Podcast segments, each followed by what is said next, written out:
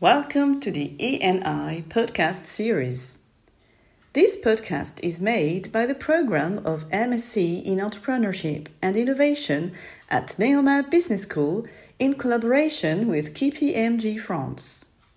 This is our last episode with Fabien Martin, who is a co founder of AI at Lair and venture builder at Gadians Tech.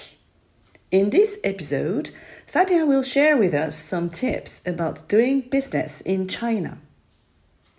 His first tip is to avoid sensitive industries if you want to do business in China. I guess if I was going on like a drone targeting system or stuff like that, as a foreigner, they would probably tell me, uh, no, you cannot do that but I'm pretty sure that a lot of country will also do that.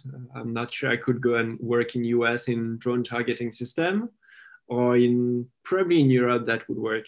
But um, I, I do believe that as long as you are not going into like some area which uh, to be to be frank you should not go anyway uh, for your own safety in general the second tip is to start a business where the local government offers incentives for your industry.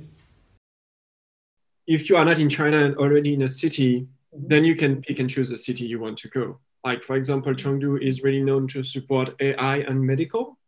Okay. So that, that would be a good uh, direction. Uh, for medical, there's, for example, also Hangzhou, which is supporting quite heavily medical. But you have other cities that support different things like so for example, uh, Guizhou is big data. Like you, you, you really, it's, if you want to set up something in China, it's more like you are, okay, I want to do that. And then you are looking at all the city and the different specialization and incentives they have. The next tip is about the Chinese language. You can really survive without speaking Chinese. I think it's learning Chinese is a huge advantage, obviously. Um, However, that really depends on your profile. If you tell me, hey, I want to go and do business development uh, with uh, Chinese local farmers for our agricultural machine, and you tell me I want to speak English, that, that's not going to run. Um, as someone which is uh, working technical role, um, I still think it's helpful. Uh, I, I, hope, I, I, wish my Chinese were better, especially there's uh, a lot of process application for for for example domain ownership and this kind of stuff um, that could be more easily solved if I spoke uh, fluent Chinese, but um, that really depends on your position.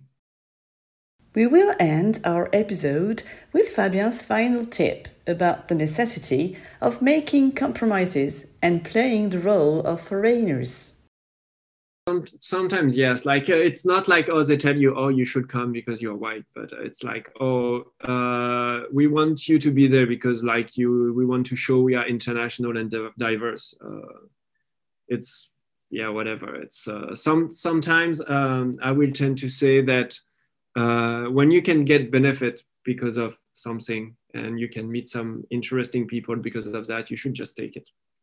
Like whatever the, the reason is you should not uh, you should not consider it twice to some extent. Uh, it's it's still rare. It's not like uh, I think it was probably the case like even before I come to China, like 10, 15 years ago. I think that was probably more prevalent, and it's probably prevalent more in smaller city.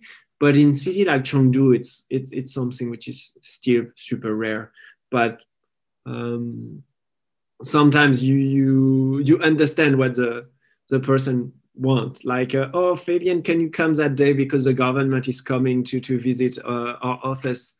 Um, could you come? And it's like okay yeah i understand. Like you you have some kpis you want to show the government you are international and i will be there no problem.